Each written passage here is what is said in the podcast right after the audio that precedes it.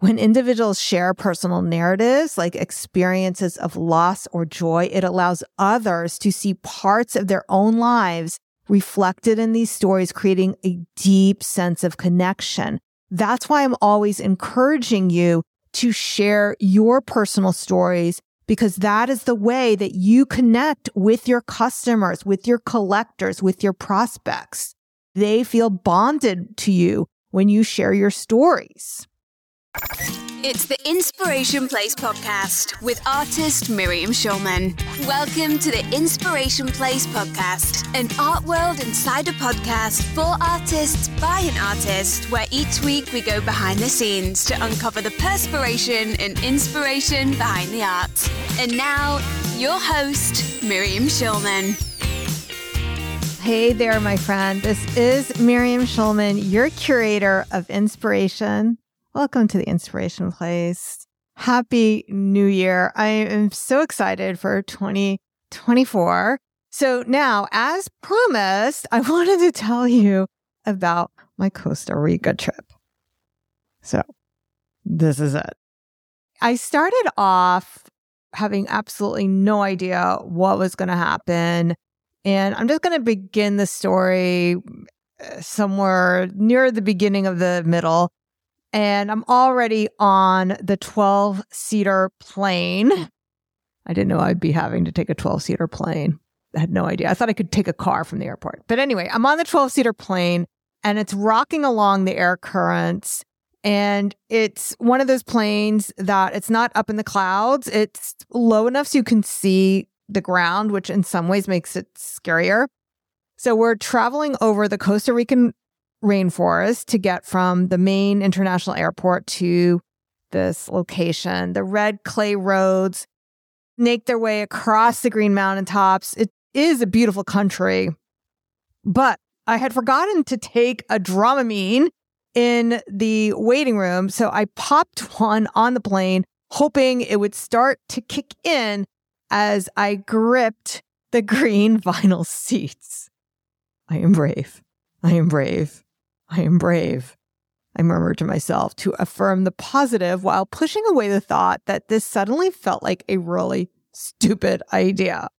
I was headed to this retreat to meet basically 12 strangers on the top of a mountain that was only accessible by a winding dirt road. And I thought we were going to sing serenity prayers and make friendship bracelets and braid our hair and kumbaya and all that sorority shit. And you know, from a couple weeks ago, I was definitely feeling apprehensive about going. After an introduction on WhatsApp, I had peeked at a few Insta profiles before we left, and all that I saw terrified me. Woman on the left, woman on the right, and here comes the marvelous Mrs. Maisel plotting her way down the middle. Now, as I said in the past, if you like to watch reality shows, there's usually a bitch in every show, which I think they cast on purpose. And I imagine that would be me. So when you cut to the interview, well, I didn't come here to make friends. So I show up. My shoulders are up to my ears as tall women bent down to give me hugs as I awkwardly used my arms to keep my breasts from pushing up against theirs and what I find to be a forced sense of intimacy. I'm not a hugger, and I wasn't a hugger even before COVID. So on the first day, I learned that there would be a vegan chef on hand, and my bedroom overlooked the mountains and the sea. So I slowly began to soften under my thick banana skin. I thought to myself, you know what? I think I could like it here. On day two, we went surfing. Now, you remember that I had no idea we were going to be surfing. This was definitely a surprise to me, as most of the itinerary was. I had signed up at least nine months prior from a tiny paragraph off of a website from a writing coach who was a friend of a friend. And I had only learned about the surfing from the What's At chat a few days before we left. You're going to write and do yoga, my anxious husband had yelled at me. And he definitely had a point. I am one who falls off of my yoga mat during tree pose. I'm not really good at balance. And that's nothing to do with my age. By the way, I've always been terrible at balance. I was a cheerleader in ninth grade. I, I, never repeated that. I was a cheerleader in ninth grade in high school, and I was the one who always fell off the pyramid. So they said, Miriam, you can just do a split in the front. Anyway. So I swore to my husband up and down that I wasn't going to do surfing. I lied. Um, I would sit under a coconut tree and meditate. But the cute tan surf instructor convinced me otherwise. And even though I got bonked in the head and a few times and was black and blue, I got enough of the salty taste that told me that I did want to try this again.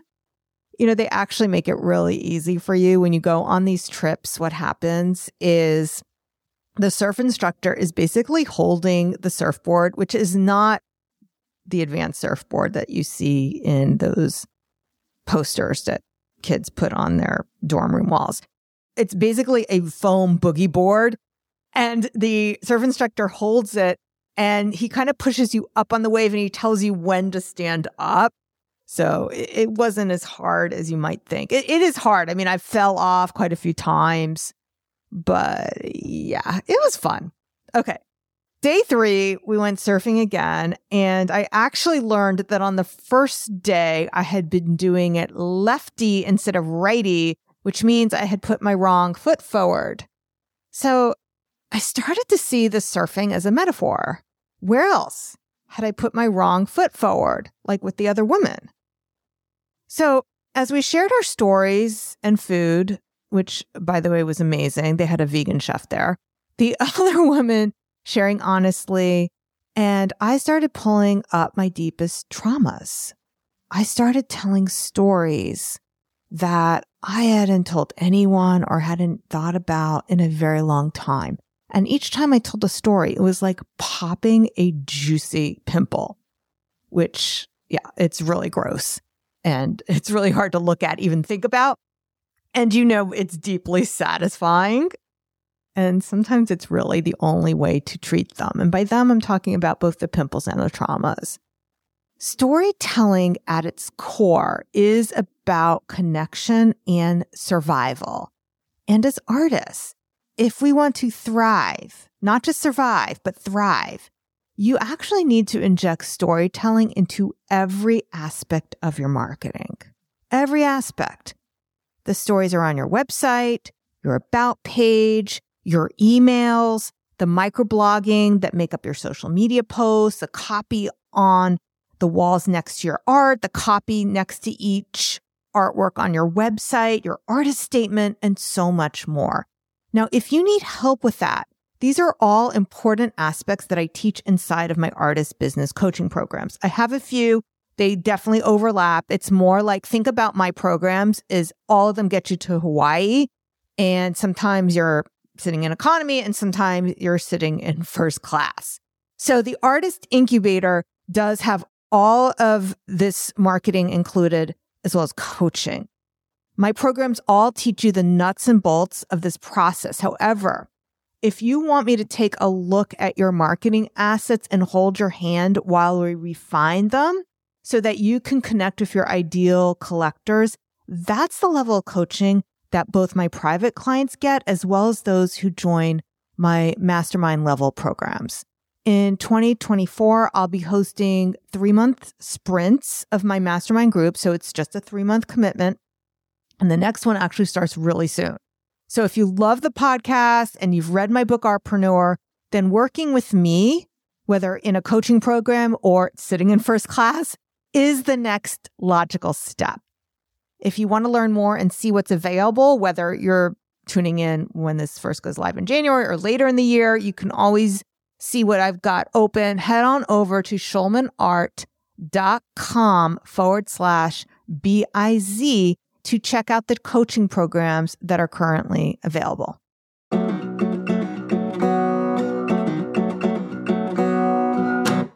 Creative storytelling is not just a way to entertain or to pass down traditions. It's deeply ingrained in our evolution. Anthropologists and evolutionary biologists have often pointed out that the ability to tell stories was critical for our ancestors. Why? Because stories were the way knowledge was passed down, where to find food, how to avoid danger, and understanding the seasons.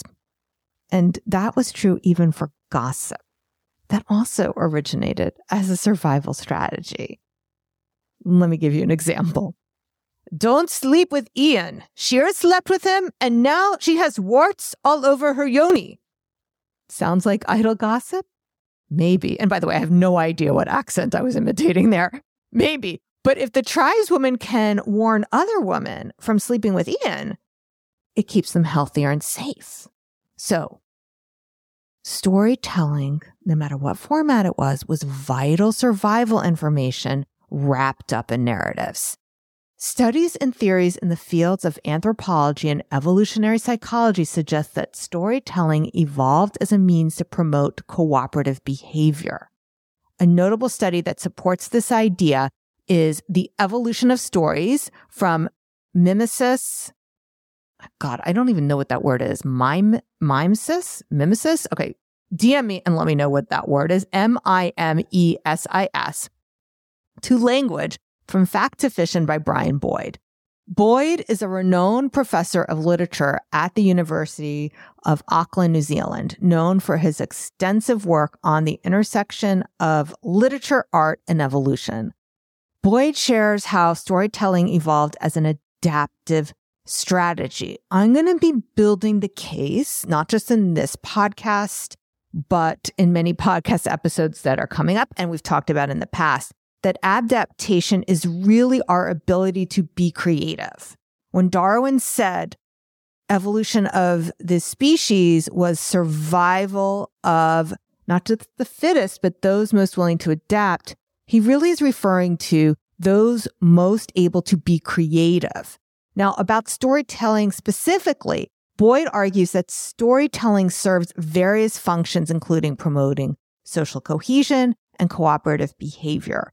By sharing stories, early humans strengthen group identity and norms, teach social values, and share vital survival information effectively. In essence, stories were the original social glue, helping early humans bond and work together which was essential for survival in a world of uncertainties. Now, I just want to circle back to my trip. One of the first stories I shared while we were there, because storytelling was a big part of this trip journaling and sharing stories using a technique known as the gateless method, which is founded by Suzanne Kingsbury. So one of the first stories that I shared was about a late miscarriage that I experienced before I was pregnant with my children, Talia and Seth. And once I shared this secret pain and the other woman could feel that they trust me, they also started to share their stories of infertility, their stories of abortions, stillbirths, adoptions, cheating spouses, abusive parents, and more it was interesting watching the flowering of some of these women on the retreat who, in the initial beginning, were very timid about sharing their deepest, darkest pasts. The power of storytelling to create connections among people, especially in groups, is a well researched phenomenon in psychology and sociology. And my experience it is echoed in the work of Jerome Bruner, a distinguished psychologist and professor at universities like Harvard and NYU. And he was instrumental in developing the field of cognitive psychology and narrative psychology. His study, Narrative and the Construction of Personal Identity, suggests that sharing personal stories helps in constructing and understanding our identity. When individuals share personal narratives like experiences of loss or joy, it allows others to see parts of their own lives reflected in these stories, creating a deep sense of connection. That's why I'm always encouraging you to share your personal stories because that is the way that you connect with your customers, with your collectors, with your prospects. They feel bonded to you when you share your stories.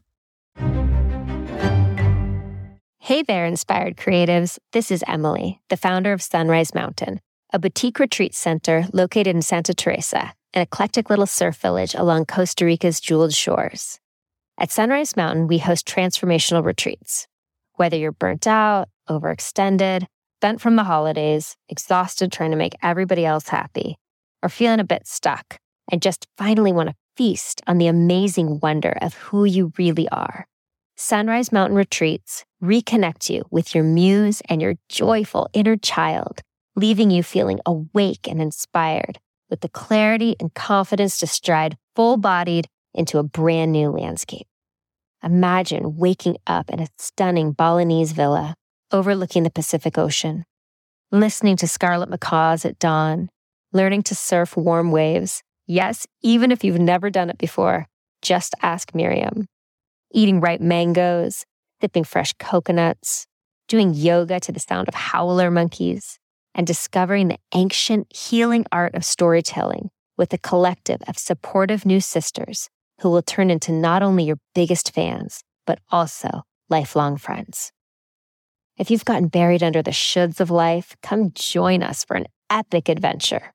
My next retreat, the Mermaid Sisterhood, hailed by Travel and Leisure as top 10 life changing retreats, and by Harper's Bazaar as the best worldwide wellness retreats to relax and reset, is happening this February 26th to March 2nd, 2024. To join me in this lush jungle playground, click the link on show notes and use the code INSPIRATION for 10% off booking.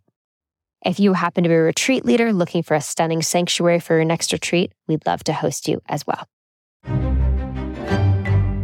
Now, I just loved this retreat, and so will you. In fact, I've already asked Emily to save the room for me for next year. So, will I see you next year in Costa Rica? Like bananas in a bunch, as people, we're stronger together.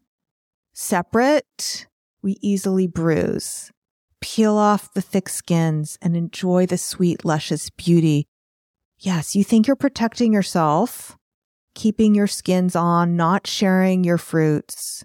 Maybe you're waiting for it to be right, waiting for it to be, as I talk about an artpreneur, you are like sleeping beauty complex, waiting till you're a beautiful adult, not a baby business, but a beautiful adult before you go out into the world. But if you wait too long, what happens to bananas? They rot. They rot. And the sweet power can no longer be enjoyed. So you want to make sure you bring your ideas out into the world, your art out into the world, all those things out into the world. When we give each other permission to share our darkest past, these little mermaids found their voices and so did I. In fact, I wrote in my head as well as on paper much of what's you're hearing on this podcast and will be hearing this year in 2024. It was not the conformist sorority songs I had imagined, but the soulful songs of sirens. During this retreat, we did breath work, we did yoga, it was so relaxing. And I was wondering how I can incorporate what I learned in the retreat at home. Luckily, my agent introduced me to one of her other authors. So Brett Larkin, who I just met, and she's absolutely amazing, had a book just come out this month. I have it right in front of me. Brett Larkin. It's yoga life, habits, poses, and breath work to channel joy amidst the chaos. So if you want to get into yoga and maybe you're not sure, if you have time, maybe you're afraid you're not flexible, this book takes a totally different approach to fitting in movement and wellness. It has a ton of fun quizzes, which I wasn't expecting, which match you up with the yoga poses that best serve to balance your personality and she also has these fun yoga habits, which are easy ways you can sprinkle movement and breath work throughout your day, whether you're in your car or you're cooking, or maybe you need to recenter yourself before you begin your art practice.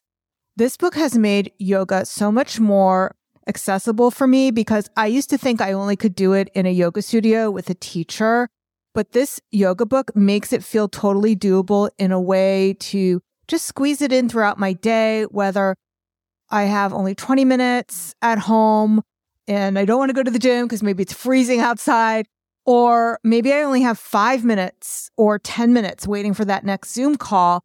I can just pull this book out and practice the yoga postures that she teaches it. She really explains how yoga postures and breath work affect your energy. So if you want to get inspired before sitting down to your artwork, you might want to do the energizing fire breath that she has in here. And yes, that was one of the things we did during the retreat. I absolutely loved it. I'm so glad that I now have this book so I can do it at home. So if this is something that you're interested in incorporating into your New Year's routine and make some of those resolutions a reality, this book is a must. So again, it's The Yoga Life by Brett Larkin, and you can order it from her website, brettlarkin.com. You can order it from a bookstore because it is published, uh, traditionally published by Hachette Publishing. And also, there is an audio. Yeah, it's available large print an ebook, and also audio. So no matter how you like to consume your books, she's got you covered. So again, that's Yoga Life by Brett Larkin. All right, my friends, now let's get back to the show. Now, I want to circle back to the power of storytelling because these studies that we've been talking about still hold true even when the characters are fictional. In a study in 2012, Journal of Personality and Social Psychology found that when people engage in experience taking while listening to stories, they can temporarily adopt the experiences and emotional journeys of the characters as their own. Kaufman and Libby conducted several experiments where participants were asked to read fictional stories and one key finding was that participants who deeply engaged with the narrative perspective of a story's character, a process they termed experience taking, showed changes in behavior and attitude consistent with the character's experience. For example, in one experiment, participants who engaged in experience taking with a character who overcame obstacles to vote were significantly more likely to vote in a real election several days later. In other words, this process creates empathy and understanding, making personal connections stronger. So this is my argument about how creativity is a survival strategy. These studies and theories suggest that when individuals in a group setting, like the group of women on my retreat, share personal stories, it allows for a shared emotional experience. This sharing can help in breaking down barriers, building empathy, and fostering a sense of belonging and understanding among the group. Now, creativity showed up in early humans not just through oral storytelling, but also through visual art. When we think of ancient art, we first think of cave paintings, and these were more than just early attempts at art. They're stories. The oldest known painting is over 40,000 years old. That's how old our creativity is. That's why creativity is an innate part of every human. In Castilla, Spain, they found cave paintings depicting scenes of hunting, rituals, and daily life. And just an aside, did you know that the recent research suggests that many of these cave paintings might have been created by women. So the analysis of handprints in ancient caves, such as those in Spain, revealed that a significant number of them have these handprints. They match the size and shape of female hands. So this challenges the long held assumption that prehistoric man was the primary cave artist and suggests that women played a vital role in this early form of storytelling art and record keeping, just so you know. Now, for entrepreneurs, understanding the connection between storytelling and monetizing their ideas is critical. Storytelling is not just an art, it's a powerful tool in the business world. So I'm going to share with you some key insights that every artpreneur should know about leveraging storytelling to enhance their business and their art sales. I'm going to share with you seven different ways that storytelling creates a more thriving business. So using the creativity to make money from your ideas. Number one, building a brand narrative. So as we discussed, a compelling story can turn a business into a brand by creating emotional engagement with your audience. Your stories humanizes your brand, making it more relatable and memorable. It also helps you stand out. If you're wondering how to stand out among artists, your unique stories distinguish you, your art, your products, and your services from everyone else.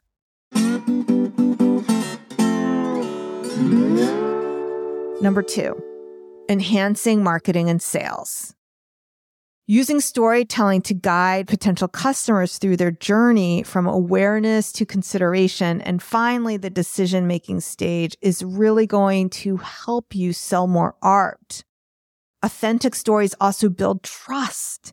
Sharing the why and the how behind your business helps establish credibility and foster customer loyalty. And we talked about your sacred soul being the why and the who so much we focus on the what and the how, the creative side, but this is really where the sacred parts must be integrated because the why behind your business is part of the sacred. The why and the who behind your business. This really does help form a much stronger connection. Why and who, and not just what and how. Why and who.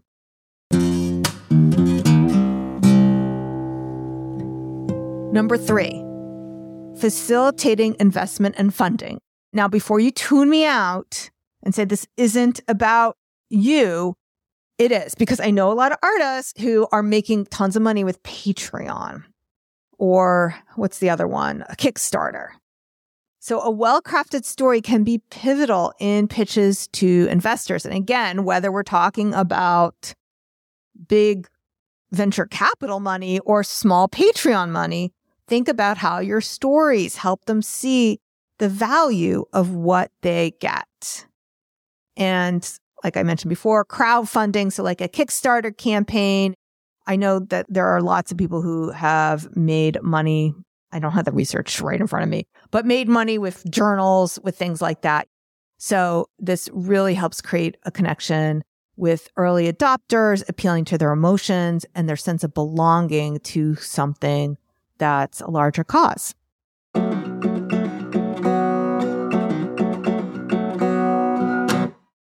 Number four, customer retention and word of mouth. Stories is what's going to keep your artist brand at the forefront of art collectors' minds and encourage them to come back for more. This is what you're doing inside of your emails.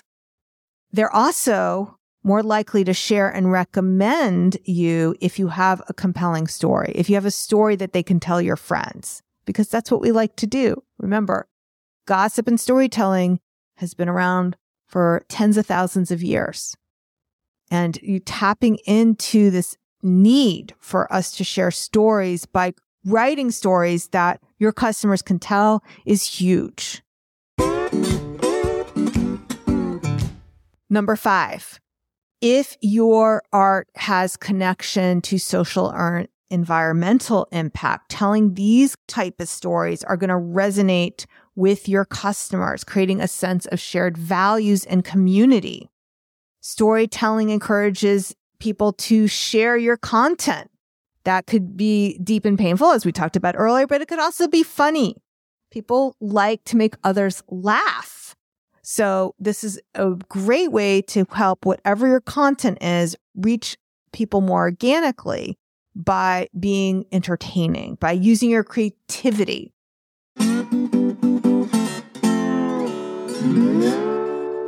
Number six, crisis management.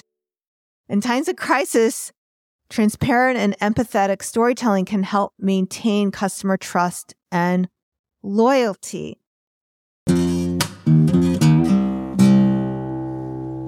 Number seven, understanding consumer psychology. This is something I dig deep into inside my book, Artpreneur. In fact, inside Think Like an Abundant Artist, I give you 14 different ways that you can understand consumer psychology. But at its core, even if you don't read the book or you just want one key takeaway, when you tell stories, like I talked about at the beginning of this podcast episode, that emotional connection is going to tap into people's emotions. And it's a key driver in people's decision making. Most brain science has shown that even though people think they're making decisions with their logical mind, most of the time they're actually making a purchasing decision with their emotional parts of their brain. So emotional narratives will definitely influence purchasing behavior more effectively than just facts and figures. So emotional narrative is the why and the who behind your art, not how large it is, not what it's made out of. Those are the facts and figures. If you're selling an online class, it's not just the number of modules and the number of videos. What is the emotion that people will feel once they have your product, whether it's art on the wall, an online class, or if you're listening to this podcast and there's something else that you sell? What is that emotion that people want to feel what is their wet dream? What is their wet dream? Don't worry too much. You could also talk about their night sweats, but night sweats and wet dreams, those are the things, whether it's avoiding the pain or running to pleasure, those are the things that people need to hear about, not just facts and figures. It's this big and it weighs this much, or it's made out of this, or the price.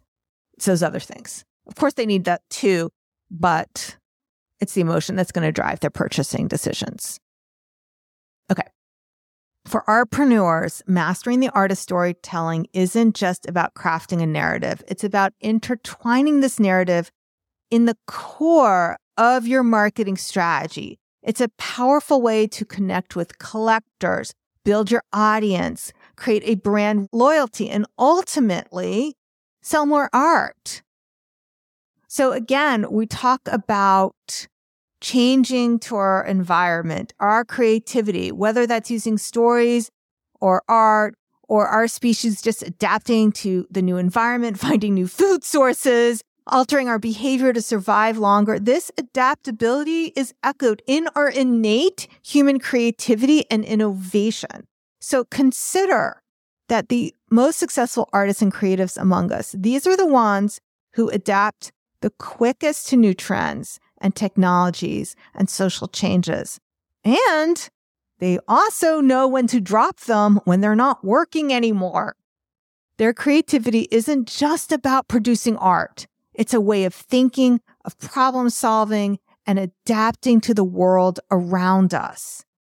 Now, as you think about the ancient cave paintings or modern pieces in galleries, remember these are not just expressions of creativity, but manifestations of an innate survival skill. Art, storytelling, and adaptability are deeply interwoven into the fabric of our being and helps us navigate and survive in an ever changing world. Now, if you want to survive in your business, not just survive, but thrive as an artist, you'll need to inject your creativity into every aspect of your business, not just your art. Your marketing should be just as creative as your art. Use storytelling to connect with your ideal prospects. Now, if you're struggling with your marketing, I've got some great news for you. I'm doing a live boot camp in January 24 and you're not going to want to miss it. So make sure you save your spot for this transformative experience to steer your marketing on the right course this year. Head on over to schulmanart.bootcamp. In January, I'm doing it live and you don't want to miss it. All right, my friend. Well, that's it for today. I will see you the same place next week. And until next time, stay inspired. Thank you for listening to the Inspiration Place podcast. Connect with us on Facebook at facebook.com slash schulmanart, on Instagram at schulmanart, and of course on schulmanart.com.